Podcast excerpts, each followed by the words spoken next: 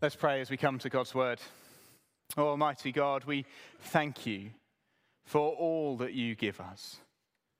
We thank you, Lord, for these gifts that have been given now and those given through the week. We pray that you might use them for your purposes.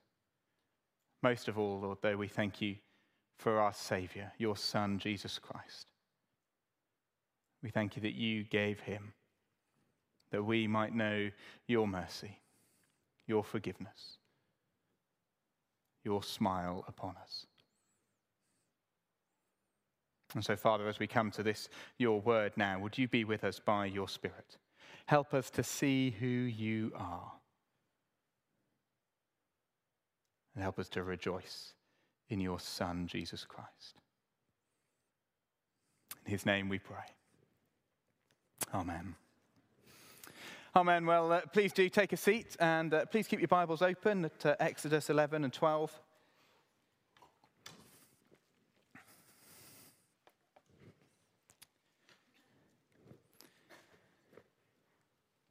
It was the uh, invention of a chemist called Alfred Bird uh, that allowed Queen Victoria's memory to be literally baked into British culture. In 1843, Bird mixed bicarbonate of soda with tartaric acid and starch, making a powder which, when it became damp, produced bubbles of carbon dioxide. Put it in a cake, and all of a sudden the result is a much lighter, springier bake. Up until then, uh, most cakes had been a, a rather denser, more biscuity texture. But the new spongy version enabled by Bird's invention, was an instant hit, even at the very highest levels of British society. The Queen herself was a massive fan, serving it to everyone she invited to afternoon tea. And so was born the Victoria sandwich cake, or Victoria sponge. And so, from that day until this, every time anyone makes or eats this cake, there's a little reminder of one of the UK's longest reigning monarchs. Woven into the very fabric of British tea time is a tangible, edible reminder of someone who shaped and influenced this country in very significant ways. And as we move on in the book of Exodus this evening.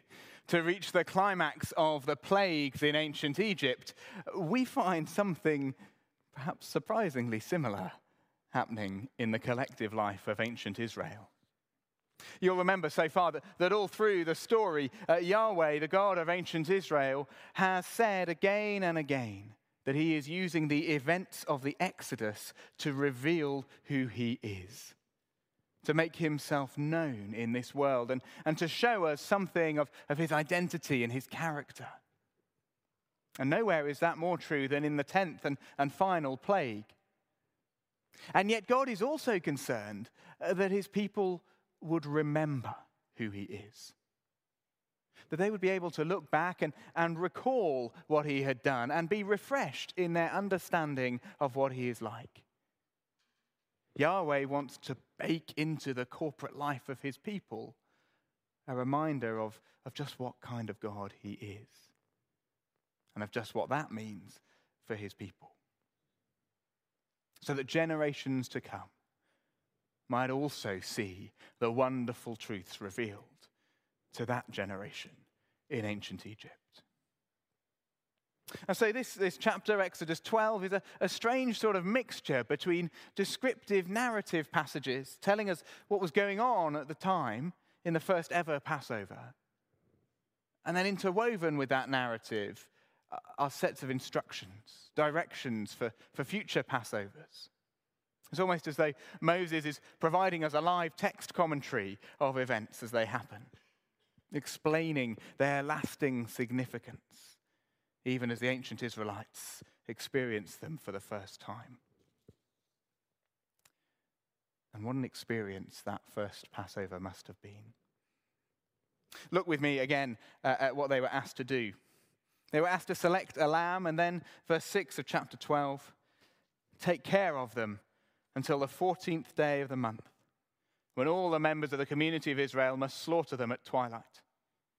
Then they're to take some of the blood and put it on the sides and tops of the door frames of the houses where they eat the lambs. That same night, they're to eat the meat, roasted over the fire, along with bitter herbs and bread made without yeast. Do not eat the meat raw or boiled in water, but roast it over a fire, with the head, legs, and internal organs. Do not leave any of it till morning. If some of it is left till morning, you must burn it. This is how you are to eat it with your cloak tucked into your belt, your sandals on your feet, and your staff in your hand. Eat in haste. It is the Lord's Passover. What an assault on the senses. This is much more than just a cake with God's name on it. Just imagine the, the bleating as each household cared for their selected lamb. Bleating that brought to an abrupt end at twilight on the 14th day of the month, as each lamb was slaughtered. Not in the, the sterile, aseptic environment that we like to prepare our meat in today, but rather in the reality of butchery in the ancient world. Blood soaking into each white fleece as the knife did its work. And then, with a branch, they were to smear some of that blood around the doorframe Maybe they had stronger stomachs back then, but you do wonder, don't you, whether some of them retched as they were doing it. But then, praise God, a more palatable experience, a pleasant aroma as the lamb was roasted. The promise of a, a satisfying and tasty meal, the, the savory, juicy, tender, slightly sweet taste of roasted lamb, offset by the tang of, of bitter herbs perhaps horseradish or chicory. And not only the taste, but, but the whole setting. It was to be eaten standing up, dressed, and, and ready to go. Even the unrisen bread, speaking of the, the haste with which the Exodus would happen when it finally came. Do you see? Do you perceive? Do you taste? Will you remember?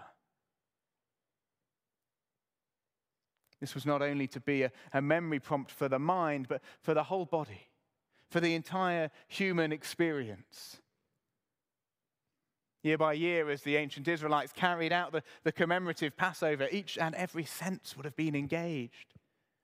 They would have been transported back to that first night of salvation. They would have been reminded that, that the Exodus was not only a wonderful story to tell, but was a real account of a real, tangible, physical act. They were not simply to recall the Lord's salvation, they were commanded to taste, to see, to remember. To remember these events as the picture of who their God is, of what it means for Him to be Yahweh. To remember that this is our God.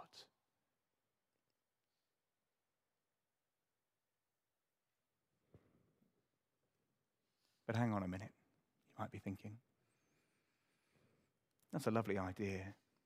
And it's all very well, but, but if we take this account in its entirety, is the Passover really a reminder of the goodness of God?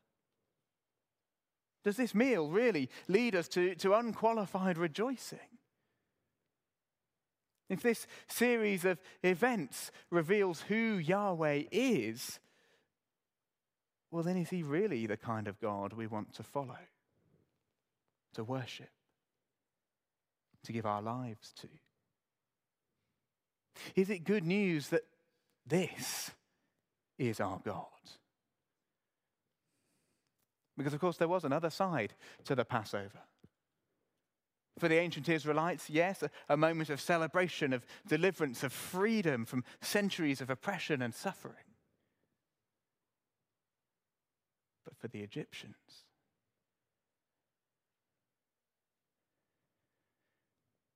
added to the riot of sensory experience of the sacrifice and the meal, added to all of that was the screams. The screams of those who had not marked their houses with the blood of the Lamb. Even as the ancient Israelites savored their roasted meat, the next door neighbors were going through hell on earth. You wonder, did their heartrending cries of anguish and pain drift across into the Israelite camp on that fateful night? Would that not cause our, our feast to stick in our throats? In the years to come, as, as they reenacted that night, would they think of those Egyptian families? How could they remember the Lord's goodness in that? How would that make them think of, of who their God is? How do we reckon with that as we come to this account today?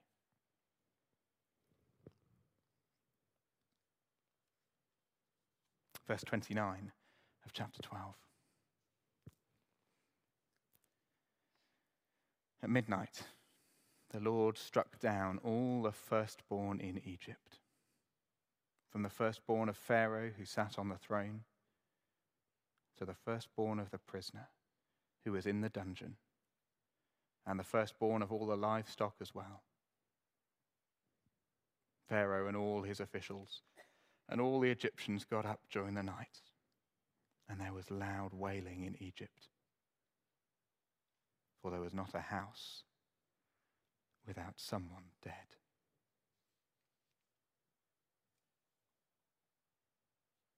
The harrowing words, aren't they? And yet, I think if we take a moment to look really carefully at this passage, to consider exactly what was going on, well, well, then I think we will find these uncomfortable words lend a, a richness and a depth to our understanding of God's goodness that we wouldn't otherwise know. Even these jarring and upsetting verses add layers and, and texture to our picture of who God is. All of these events serve to reveal God's character to us. Because you see, the Exodus, uh, well, it wasn't some great act of political emancipation. A wonderful example of the underdog overcoming impossible odds to stick it to the man. At least it wasn't primarily about that, no. The Exodus was primarily an act of God's judgment against sin, coupled with an extraordinary outpouring of his gracious, merciful salvation. We've seen that all through the series so far, haven't we? The, the Lord has brought about these events that he might be seen for who he truly is. And that the people he deals with might be seen for who they truly are. I wonder, did you, did you hear it as we listened earlier. In verse 13, just listen again. It's about the blood being a sign, uh, but who is it a sign for? Verse 13, the Lord says, The blood will be a sign for you on the houses where you are. And when I see the blood, I will pass over you. No destructive plague will touch you when I strike Egypt. The blood was a sign for the Israelites of their safety, of God's provision for them. But who else? The Lord goes on, the blood will be a sign for you in the houses where you are, and, and when I see the blood, I will pass over you. Do you see? That the blood was also a sign for God, that he might see and, and that he might pass over the Israelite families. We hear that again in, in verse 23. When the Lord goes through the land to strike down the Egyptians, he will see the blood on the top and sides of the doorframe and will pass over that doorway. The blood was a sign to God. And so, when the ancient Israelites were to commemorate this great event in future years, and, and when the younger generations asked what they were celebrating, what was it they were to say? Well, don't look down just yet because I'm going to read from verse 26 and I want you to finish the sentence. When your children ask you, What does this ceremony mean to you? then tell them it is the Passover sacrifice to the Lord, who passed over the houses of the Israelites in Egypt, and. And what? How would you finish that, that description of the Exodus? And led us out of slavery to freedom? And ended the tyranny that we'd suffered for years? And brought us out to the land that He had promised us? Well, all of those are true. Yahweh was indeed doing all of those things. But that's not how the scriptures end that verse. Tell them, verse 27, tell them it is a Passover sacrifice to the Lord who passed over the houses of the Israelites in Egypt and spared our homes when he struck down the Egyptians. You see, the Exodus was, was an act of God's judgment against sin. The issue for the Egyptians wasn't that they were Egyptian, it was that they had rebelled against Yahweh. They had failed to acknowledge him as, as creator and sustainer, Lord and King. They had gone chasing after other gods instead. But, friends, they weren't the only ones. Tim Chester puts it wonderfully when he writes the Israelites had to daub the blood on the doorposts precisely because they were as guilty as the Egyptians, and so needed a substitute to die in their place if they were to avoid the judgment of death. The blood is daubed around the doors, not because God can't tell who is inside the house, but because He can. He knows there are sinners inside. You see, when it came to God's judgment against sin, the ancient Israelites were just as much in the firing line as the Egyptians. And yet they were spared. Why? Well, because of their faith in the means that Yahweh had provided. They were spared not because of their own righteousness, not because of their heritage but because they trusted in the sacrificial lamb. They took God at his word and they trusted in the blood. And so, as they carried out the, the sacrifice along with the, the grisly painting task, as they ate the bitter herbs as well as the lamb, even as they heard the screams of those devastated Egyptian parents. The gravity of the situation would have been hammered home for them. The just and right judgment of the Lord had fallen, and they had been spared. This was their God a God who, who will not leave cruelty and injustice unpunished. This was their God. A God who will forgive all those who trust in his way of salvation. Oh, how sweet that lamb must have tasted. You see, even the, even the bitter things in this world, even the struggles and hardships, the suffering and pain, the things that make our stomachs turn, even they can help us to see that the Lord is good. If only we will allow them to remind us of, of the wonderful grace, the undeserved kindness of our God living as we do in a, world that is ravaged by sin and its effects, we will daily encounter those effects in our own lives.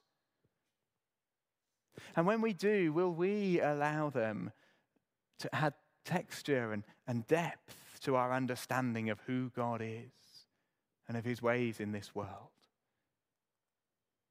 Will we allow the, the bitterness of our struggle and pain to highlight all the more the sweetness of his good salvation?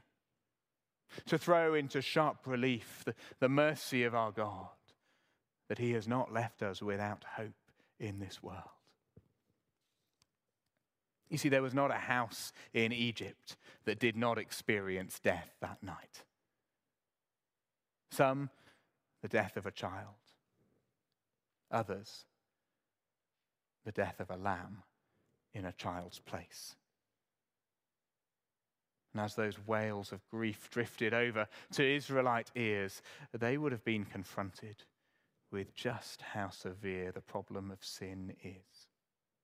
This holy God, Yahweh, the true and living God, he will see justice done. And so they would have known in that moment just how great a mercy they had been shown in the substitution that had taken place in order to secure their salvation. The blood shed that they might go free. The blood of God's chosen sacrificial substitute. The blood of the Lamb. And so it is that, that we today are, are catapulted forward in time to another sacrifice, to another time that, that blood was shed in order to secure salvation for an undeserving people. The death of, of these lambs in ancient Egypt, the sacrifice of, of each subsequent lamb at every Passover festival since, they all point towards one future, greater sacrifice. They all point towards the death of the Lamb, Jesus Christ, as he gave his life, spilled his blood, that we might shelter under his death, that we might be shielded from the death that we deserve. And that great sacrifice also comes with a memorial meal baked into our regular worship. Because Christians today are, not commanded to celebrate the Passover meal year by year, but we are commanded to share bread and wine with one another in communion regularly. This simple meal of, of bread and wine was given to us by God to be a lasting ordinance, a meal of remembrance, a physical, tangible, edible reminder of the great Passover that those events in Egypt, the greater Passover, that those events in Egypt pointed towards. And while a, a Victoria sponge may briefly call to mind the sweet tooth of a long dead monarch. This meal, like the Passover before it, does so much more. It, it, bears his name, the Lord's Supper, but also in its very construction, it leads us to remember. To remember who our God is as we see his justice and mercy meet at the cross.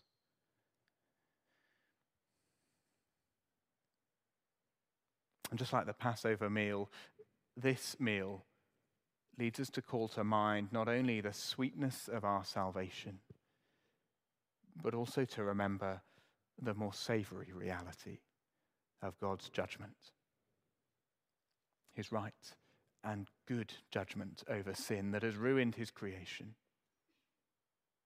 Judgment deserved by Pharaoh and the Egyptians, and by Moses and the Israelites. Judgment deserved by you and by me. But judgment taken if we are in Christ.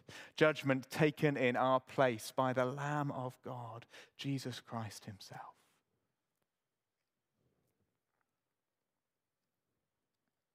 Let me encourage you in a moment as we share bread and wine together.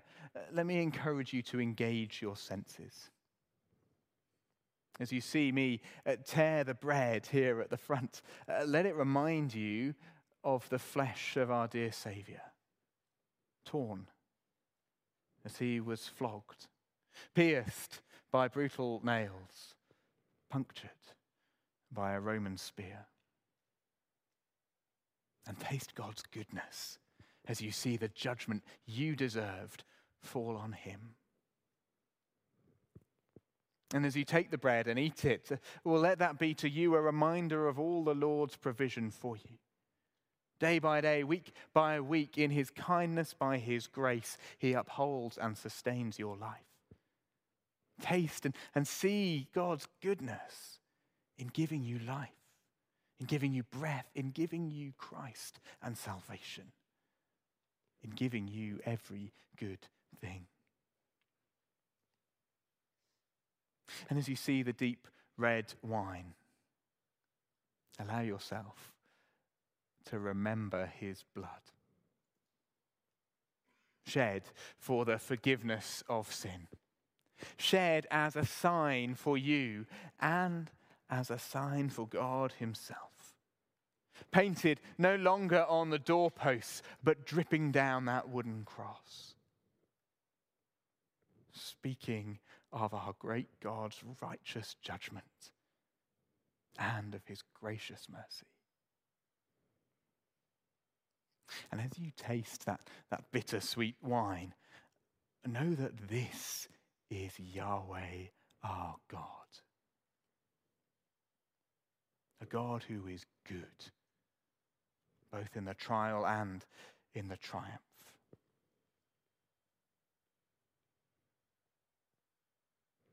Oh, friends, we are a forgetful people. But God, in his loving kindness, has given us this meal baked into our regular worship that we might be transported back, not to Egypt and the Exodus, but to Calvary and the cross, to his full and final salvation. And if you're here this evening and you don't yet know that salvation for yourself, if you're not trusting in the death of Jesus Christ in your place, then please let the bread and the wine pass you by. They're a reminder for those of us who are in Him. But please do take this time to reflect on, on what the Lord has been saying to us this evening. His just and right judgment will fall whether it falls on us, a, a sinful and rebellious people, or whether it falls on his son in our place, will be determined by whether or not we will put our faith in God's chosen means of salvation. His Passover sacrifice, the Lamb of God, who takes away the sin of the world.